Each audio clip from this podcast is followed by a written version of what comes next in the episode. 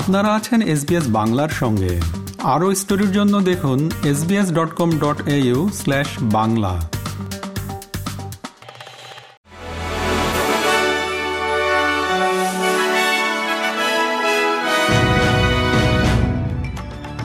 SBS Bangla. আজকের শীর্ষ খবরে সবাইকে আমন্ত্রণ জানাচ্ছি, আমি শিকদার তাহের আহমদ। আজ সোমবার তিরিশে অক্টোবর দু হাজার তেইশ সাল। প্রথমে অস্ট্রেলিয়ার খবর। মানবিক কারণে গাজায় যুদ্ধবিরতি চেয়ে জাতিসংঘের একটি প্রস্তাবে ভোটদানে বিরত থাকায় সমালোচিত হয়েছে অ্যালবানিজি সরকার। গাজায় যুদ্ধবিরতির আহ্বান জানিয়ে গত শুক্রবার জাতিসংঘের সাধারণ পরিষদে একটি প্রস্তাব পাশ হয়।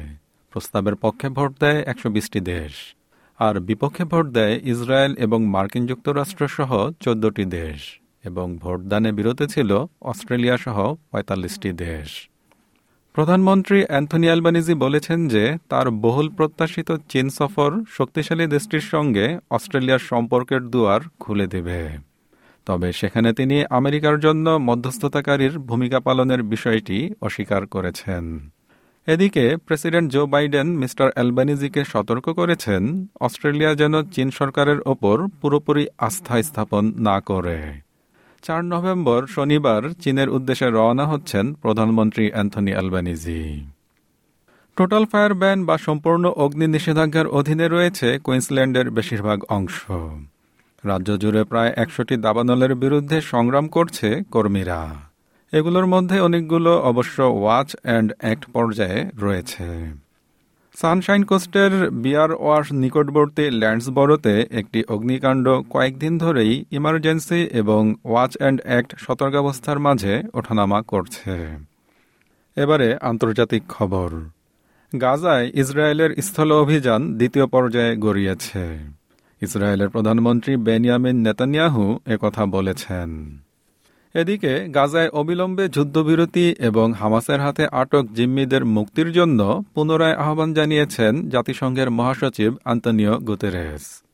নেপাল সফরের সময়ে তিনি বলেন, চলমান সহিংসতা কোনো কিছুর সমাধান করে না। এবার বাংলাদেশের খবর। বিএনপির ডাকা সকাল সন্ধ্যা হরতাল গতকাল রবিবার শেষ হয়েছে। এরপর দলের মহাসচিব সহ নেতাকর্মীদের গ্রেপ্তার, মামলা ও সংঘর্ষের অভিযোগ এনে আগামী মঙ্গলবার, বুধবার এবং বৃহস্পতিবার সারা দেশে সর্বাত্মক তিন দিনের অবরোধের ডাক দিয়েছে বিএনপি। এদিকে প্রধান বিচারপতির বাড়িতে হামলার মামলায় বিএনপি মহাসচিব মির্জা ফখরুল ইসলাম আলমগীরের জামিন আবেদন মঞ্জুর করা হয়নি। রবিবার রাতে তাকে কারাগারে পাঠানোর নির্দেশ দিয়েছে আদালত। অন্যদিকে, শনি ও রবিবারের হামলা ও নির্দেশদাতাদের বিচারের দাবি জানিয়েছেন আওয়ামী লীগের সাধারণ সম্পাদক ওবায়দুল কাদের। খবর বিবিসি বাংলার। খেলার খবর, ক্রিকেট। বিশ্বকাপে ইংল্যান্ডকে একশো রানে হারিয়েছে ভারত। গতকাল রবিবার অটল বিহারী বাজপেয়ী একনাই স্টেডিয়ামে টসে জিতে ভারতকে ব্যাটিংয়ে পাঠায় ইংল্যান্ড। পঞ্চাশ ওভারে নয় উইকেট হারিয়ে দুশো রান করে স্বাগতিকরা। একশো এক বলে সাতাশি রান করেন রোহিত।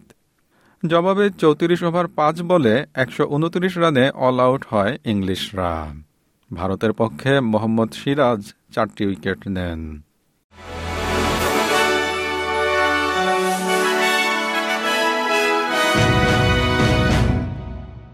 শ্রোতা বন্ধুরা, এই ছিল আমাদের আজকের শীর্ষ খবর।